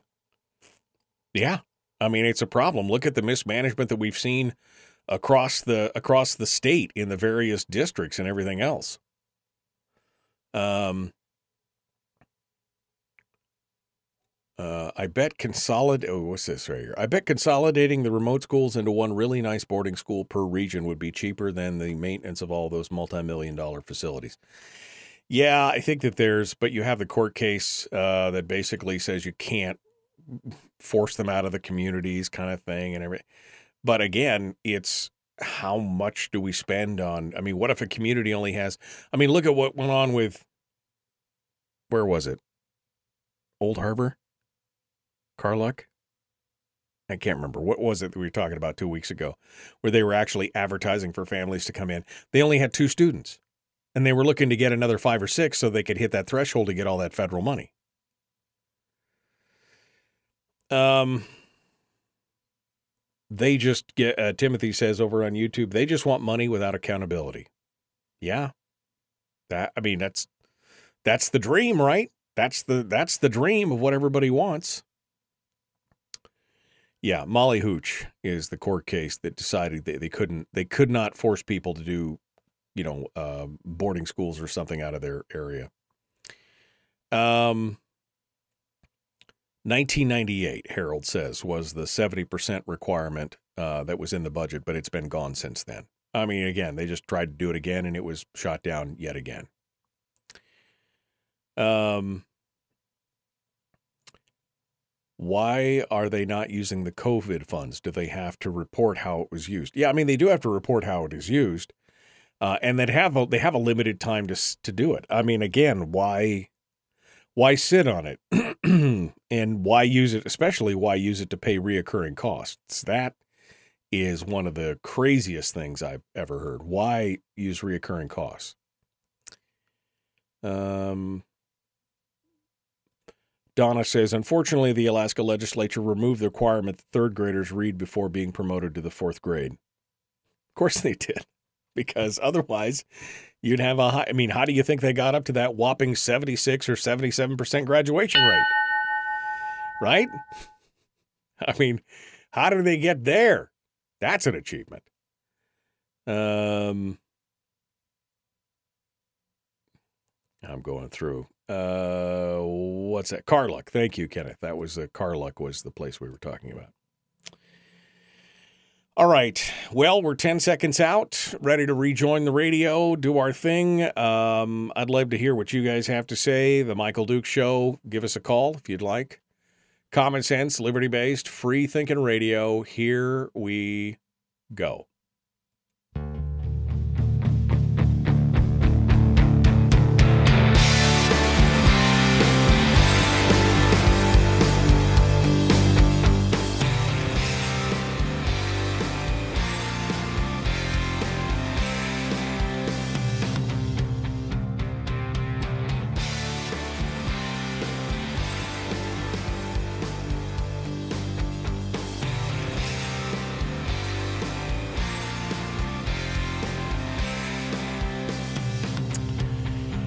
Okay. Well, welcome back. The Michael Duke Show.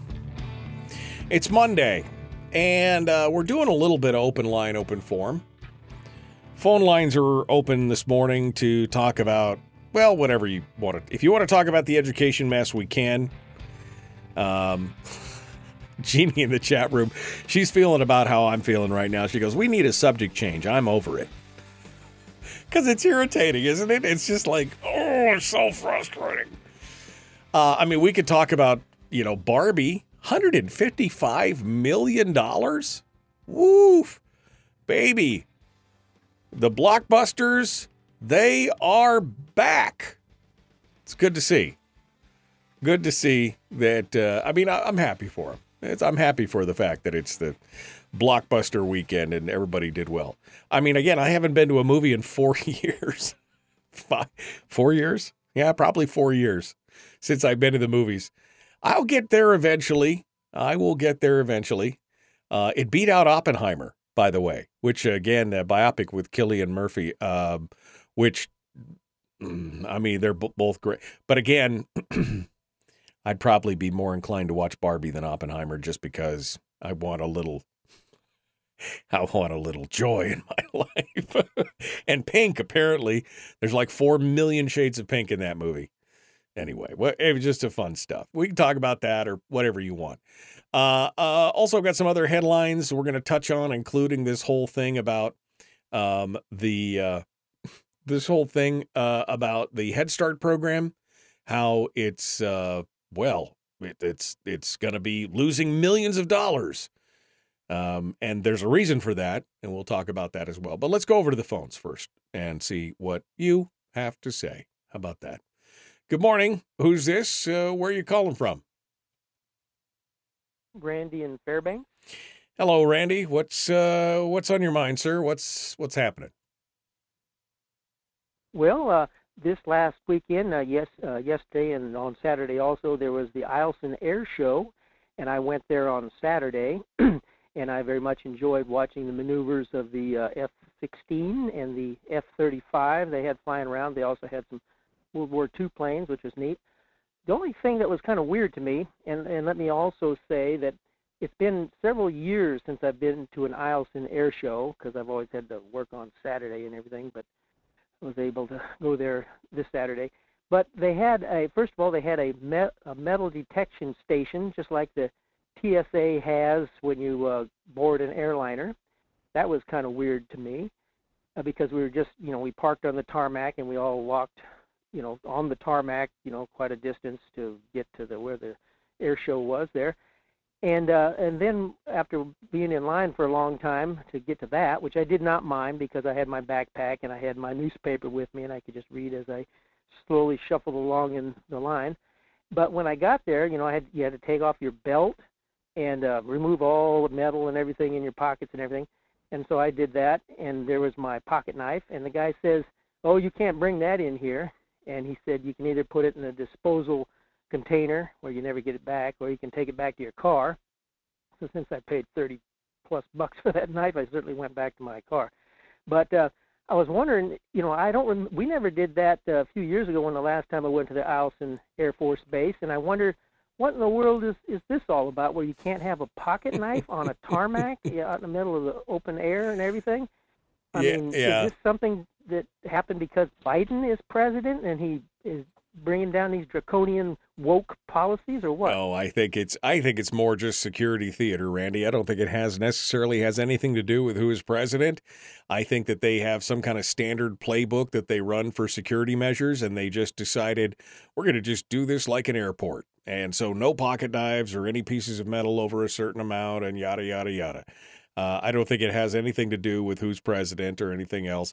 Uh, a little surprising that you can't sit on a tarmac and watch planes fly, even though you're going to be nowhere near anything like that with a pocket knife. But I mean, you know, it, it's again just more security theater, making sure that we are accustomed to and inured the violations of our persons and our civil rights on those kind of things.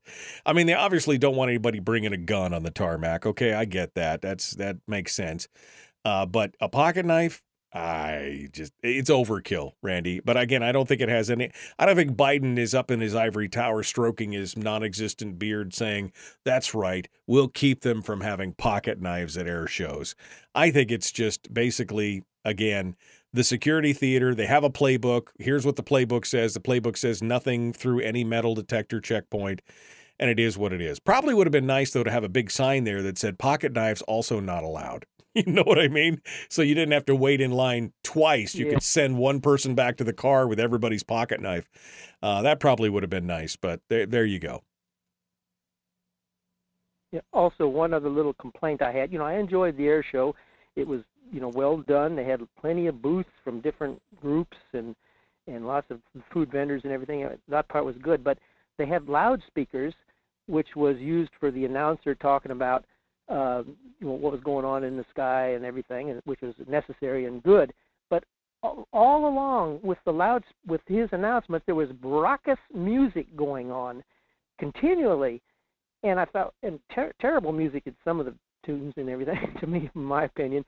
And I asked somebody, you know, what's with this raucous music constantly? And, and his thought was that it's for the young people who have been conditioned and are used to constant barrage of music going on in their ears. And I thought that's a shame. Well, yeah, it's it's a shame, and it's probably a statement on our society as a whole that they have to be entertained every second of every minute of every day. Uh, but you're probably not wrong either on that. Randy, thank you for your call today. I appreciate it. Let's uh, go over here take another one. Good morning. Who's this? Where are you calling from? Hello, Mike. This is Jason calling from Fairbanks. Hello, my friend. What's uh, going on with you? Well, I listened. to What is it okay if we go back to the education talk? Oh, okay. If you have to, go ahead. Sure, had some ideas for. it. Well, I was thinking during the whole time where you um, you're, you were talking about the uh, rather quite large amounts of money, million uh, over a hundred million dollars, that's still available that they're not using. I think what we need is is to appoint a an inspector general, someone who, you know, people from these different uh, communities, um, you know, if they have proposals for ways to use it, where they could look at it and and see that it's that it was something that would be actually useful. Because a lot of these a lot of these communities they're real big on you know on the high tech stuff on buying the equipment and things right. like that. And some of it's useful some of it may not be and something else I was thinking too during the whole time you were speaking about this, for the better part of a century now, and it's still in operation today. And I can, I, can, I think I can get you a guest if you'd be interested in interviewing uh, someone from this organization. Australia has what's called the School of the Air, which they've had they've they've run for many decades and it's done also in New Zealand and I think in Indonesia too where you have a lot of isolated kids spread over a large geographic area. In Australia it's a lot of those huge sheep stations you know and where they do it over shortwave radio. Right. And um their their their their, their academic uh, their academic uh, results are no less good than those of the brick and mortar schools and in fact, Australia, I mean, they lead the world in, in certain technological areas like uh, radio astronomy. Some of the biggest radio telescopes are, you know, are in Australia, like the Parkes Radio Telescope and the Mills Cross, and also in aerospace engineering too. And uh, what I was thinking was Australia has a lot of uh, similarities to us, or, Alaska has a lot of uh, similarities to Australia, and we have, you know, a lot of village schools, and it could be done. It could be done up here easily, and also today we could even use what's called slow scan television, which the ham radio operators invented. Only the teacher would need it, and you can use it with any TV set, where the teacher could describe, you know, using a blackboard, uh, you know, like like graphs of equations and things like that. And I don't see any reason if the Australians can do it, and they do it quite cheaply. It's not a, a terribly expensive uh, system why can't we do that?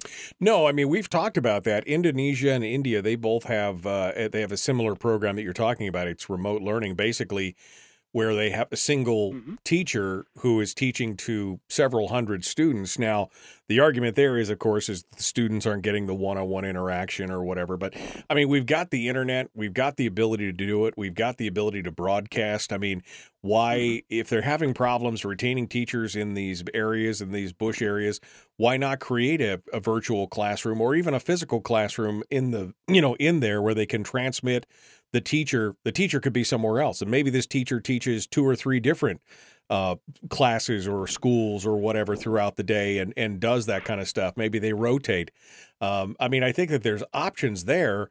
We just have to we just have to think outside the box. And again it comes back to the idea of admitting that there is a problem with the way that we're doing it right now and we need to be innovative. Right. and and of course all the innovation though keeps getting squashed. All the innovation just keeps getting shut down.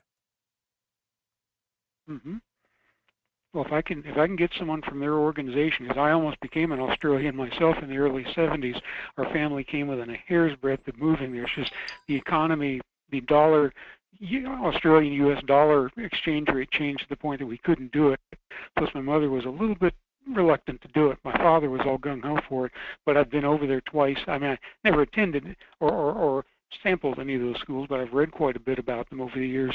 If I can get you a, uh, someone from their, you know, like a their speakers bureau, would you be interested in uh, interviewing them? Because, yeah. like I said, they know how to do it because they've been doing it for so long. No, absolutely. I'd love to talk about that. Any kind of, you know, different ideas in, uh, you know, the mechanism of education. I'm, I'm willing to talk about any of that. So yeah, feel free to get me some details or uh, include me in an email to them or whatever. If we can get somebody on, I'd love to talk about it.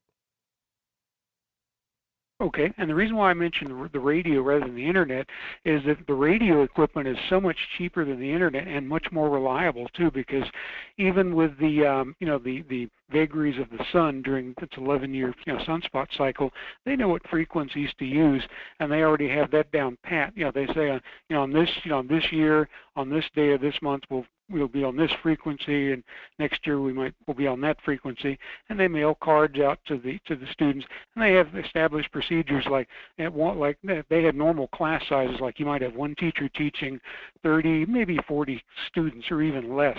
It's not one teacher teaching thousands of students. Right. So that it, it is it is very much like a like a regular classroom. They're just scattered over a large geographical area, and they do the roll call in the morning. And I've, I've heard the most common thing they say is the teacher will say, "Good morning, class. Over." and Yeah. then the kids all sign. You know, they call in with their names and say, "Present. I can. We can hear you loud and clear." And then they just start the lesson. you know? Well, you know, I mean, maybe radio's the way to go, but I mean, internet's here to stay, Jason. And I'm sure, you know, people would think that doing radio is going backwards, but I mean, maybe it's perception. But I would definitely love to interview anybody that has some ideas like that. Feel free to include me in that email. Starlink could do it. Yeah, Yeah. Starlink. I mean, again, Starlink is there and up and ready. All right. well, thanks, Jason. I appreciate uh, appreciate, appreciate you calling I'll in. get you one. Thank you so much. I appreciate that. Thank you. Uh, folks, we are up against the break. Uh, we got um, we got more coming up. Phone lines are open 907 433 3150. Going to talk about this Head Start thing here uh, on the other side. My thoughts on that. And uh, we'll return. The Michael Duke Show. Common sense, liberty based, free thinking radio.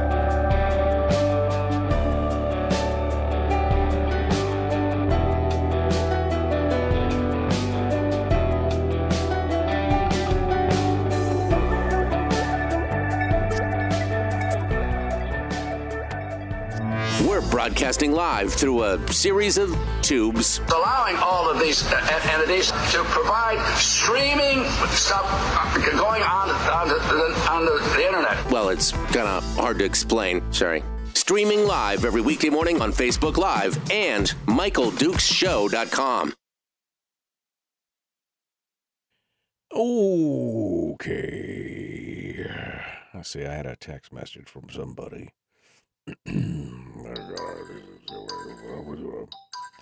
Um, study hall is open.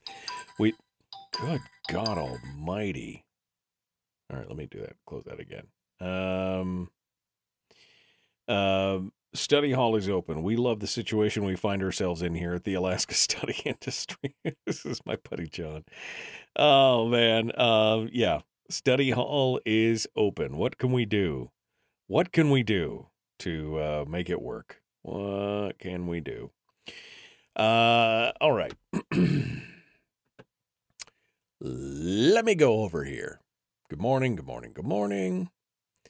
Um, put that interview into motion, says Jeannie, and watch the Juneau worms squirm. I do you really think that they would listen to that and go, "Boy, Dukes is really onto something there. We need to avoid." I mean, I, I don't think anybody. Um. Yeah, I mean, I, I see what Jason's saying that radio is cheaper and there's a, but I mean the internet is right there, and if we're talking about a one way connection from the teacher to a student classroom where the three or four or eight students or whatever are all gathered, I don't. I mean, it wouldn't take that much bandwidth to make it happen. It doesn't even necessarily have to be broadband, uh, but it could be. It could be. Uh, going back to Randy's topic about the pocket knives, Kenneth says it's a base commander on a power trip. I that could be as well. I mean, maybe the base commander's like, no, he's anti pocket knife for whatever reason. Uh, Brian says that it's a FOD issue, which is foreign objects or debris on the runway. Although, it are we are you getting that close to the runway where it would be a problem? I mean, I don't know if it's a phone issue or not, but uh, you know, it is what it is. It is what it is. Uh, and Brian says also on the internet thing for the schools, remote schools, and we have paid and paid and paid and paid for the internet connections. Yeah. Although I was encouraged to see that uh, Murkowski mentioned the other day uh, public private partnerships with somebody like Elon Musk and Starlink. I mean, we're about to spend billions of dollars building out infrastructure when we have a $500 solution already there right? I mean, because people, and maybe, I don't know if Willie's in here. Willie, did I see you earlier? I think I saw Willie from Quinhagak here. Yep, he's in here. Uh, Willie, I mean, the cost for internet in the bush is what? I mean, even for a mediocre internet connection, it's like 100 to 150, 200 bucks a month, right? With Starlink, you get a half gig connection um, for 100 bucks. I mean, it's a it's a hundred bucks. It's not it's not hard to get it, and the equipment costs almost nothing. There's no infrastructure to build out. Here's your box. Put it in. Hundred bucks a month. Broadband internet. I mean, that's pretty slick.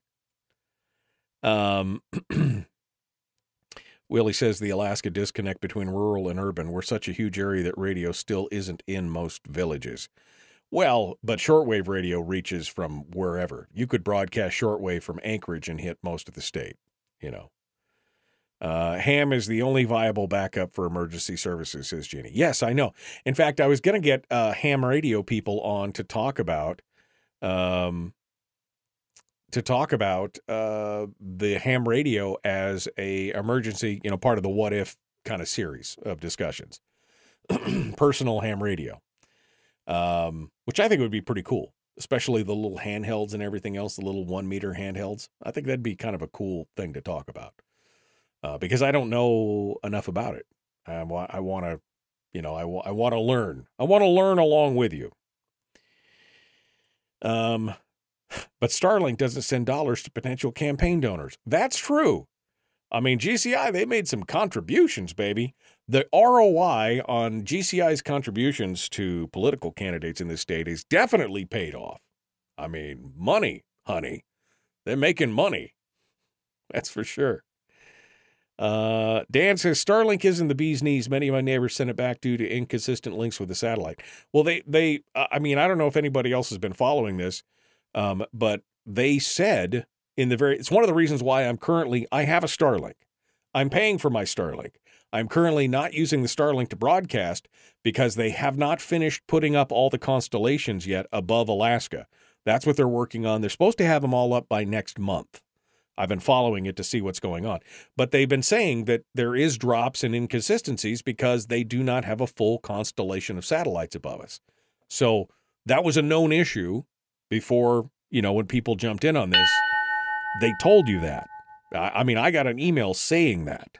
So it's not a big surprise.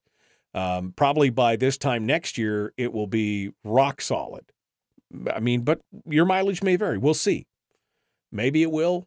Maybe it won't. We'll see what's going on. Um, Willie says GCI is over $300 for very limited. Starlink is 90 um, you have to pass tests for ham radio, and that's above most Bush residents. Yeah, I mean, I, I'm with you on that. All right, here we go. The Michael Duke Show, Common Sense Radio.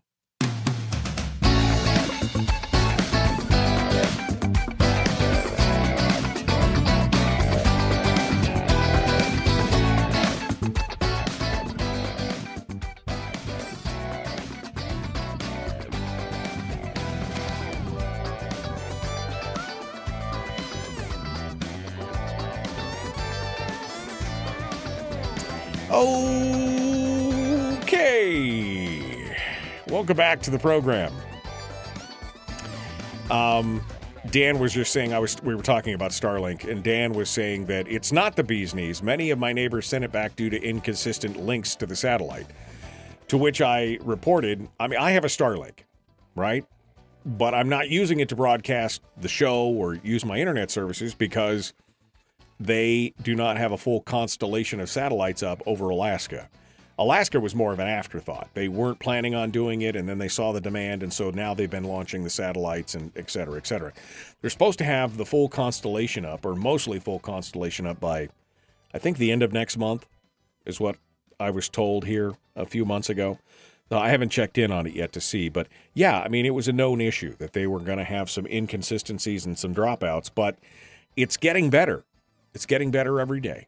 Um, and they're going uh, to continue to add satellites until it's rock solid and it's a fraction. Willie is out in the village and he just told us in the chat room that GCI is over $300 for very limited internet. $300 a month for very limited internet. Starlink is 90 bucks for half a gig, which is not limited. That's that's broadband, right? Half a gig down is a pretty solid connection for most people. So uh, it's uh, it's a good thing. Uh, yeah, like I said, I I think it's definitely well worth it in the long run. Um. All right. They sent up, oh, uh, Starlink has been sending up satellites specific for the northern regions for 12 to 18 months. They just sent up two over the last couple of days. There's a whole new uh, setup. Like I said, I expect that by next month, they'll have most of a full constellation up over Alaska, and we should see a lot less droppage happening, which is good.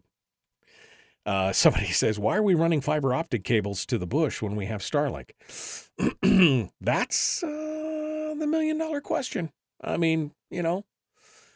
Uh, all right, uh, let's uh, continue on here with my final. This is the final story that I wanted to talk about today. Um, let's start with the headline. This is a reprint in the ADN from Alaska Public Media. Wesley Early. That's kind of a cool name. Wesley Early wrote this article. Um, and here's the headline Almost half of Alaska's Head Start programs could lose millions in federal funding due to underenrollment. The potential loss of Head Start funding comes as the state faces a child care crunch, with lengthy waiting lists and rising costs putting a burden on Alaska families. Head Start is a federal program that provides early childhood education for free, primarily to low income families as well as foster kids and children with disabilities. Um, so let me tell you my thoughts just right off the bat based on the headline alone. Almost half of Alaska's Head Start programs could lose millions in federal funding due to under enrollment.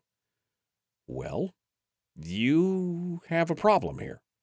If there's under enrollment, that means you have a program that either nobody knows about, which I think that's probably untrue, or there's just not enough demand to keep it up. And the fact that you would lament the fact that you will lose federal monies because of under enrollment is just strictly a factor of the supply and demand of the market.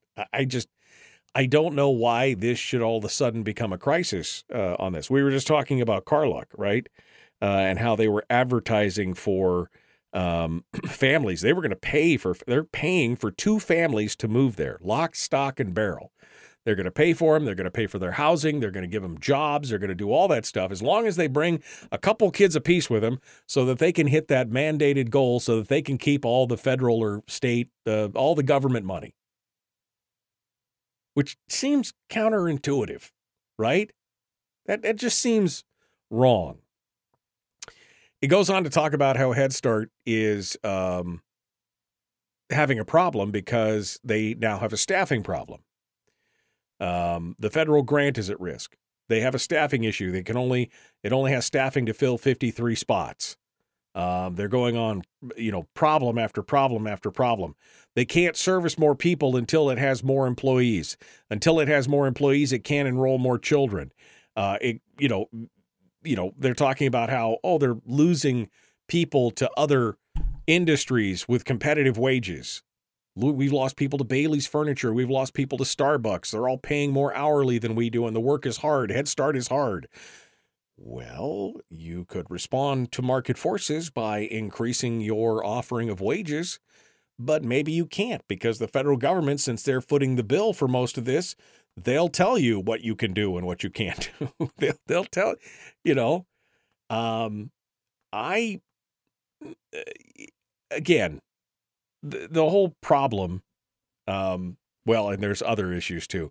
There, one of the gals, uh, Francine uh, Cachucha, is director of the early childhood education at FNA, Fairbanks Native Association, which is another Head Start program. Uh, that's under enrolled by about 53%. She said while the program's wages in her in her program is fairly competitive, it has had issues with applicants not passing drug tests. That's a problem. so, I mean, I'm I'm reading this whole thing, and all I'm all I can think of as I read all this stuff is you have under enrollment, which says to me either one, people don't know about the program. I'd said that earlier, but I mean, Head Start has been around forever, right? I mean, Head Start's does it even say how long it's been going on? I mean, it's got to have been going on for at least a couple decades, right? Head Start's been there for quite a while. So it's not like people don't know about it. So if it's under uh, if it's under enrolled, it may be that there's just not that much of a demand. Or maybe you need to expand your criteria because it's primarily set up for low income families and foster kids and kids with disabilities. So maybe you need to, I mean, if you really want to expand enrollment, maybe you need to loosen your criteria. But again, that's a federal government thing. So this is a whole chicken and the egg thing. But I just, to me, what caught my what caught my eye was the lamentation that somehow they're going to lose millions in federal funding because there's not enough people in the program. Well, that's that's that's the point. That's why it's based on a per person funding because you're supposed to spend money on the ones you have and if you don't have it then you don't get the money. That just seems that seems commonsensical to me. That seems like that's a good deal. Now, of course, they did do the parting shot uh, off the bow. Uh, well, first of all, there are other Head Start programs that are in danger of losing federal funds due to under enrollment are CCS Learning in Wasilla, Thrive Alaska in Fairbanks, Aleutian Pribilof Islands Association, Metlakatla, uh, uh, Quirinac, uh, Rural CAP, Tanana Chiefs Conference, and the Tlingit and Haida. Those are all the organizations that are in danger of losing some federal funds because of under enrollment. Now, the Head Start program manager said they hope to get an increase from the state. They couldn't get it from the feds because they're under enrolled.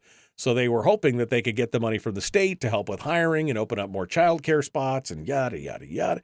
It sounds to me like you've got a broken model.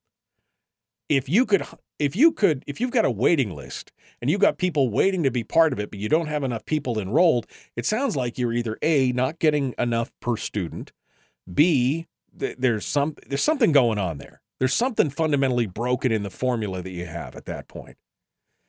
But again, the parting shot against Governor Mike Dunleavy because, uh, you know, the legislators tried to allocate $5 million to Head Start, and he reduced it to $1.5 million. Um, and so right now they're upset with Dunleavy because, uh, you know, he cut back on some of that stuff as well. I, I just, surprise that you know you're going to lose millions because you're under enrolled again maybe there's not that much of a demand. My question is you know why are we looking to the government to take care of that early child development why are we looking to the government to babysit our children when it should be as a parent uh, our number one priority oh thank you donna head start was a program that was created by LBJ. So, yeah, 20 years. No, it's more like 60 years. more like 60 years, going on for 60 years. How many millions have been spent into that deal? I, I mean, I, I, I wish I could say I was surprised, but I'm not. All right. Um, Maybe they should offer an AR 15 story hour to raise visibility. My libertarian is showing. Uh, all right, folks. Yeah, my libertarian is showing. I mean, what more do you? I mean, free markets, free minds. Why don't we take care of our own instead of looking to the government for every problem that we have? Okay, we're out of time. We got to go. The Michael Duke Show. Common Sense Radio tomorrow. Brad Keithley, Chris Story. We'll see you then.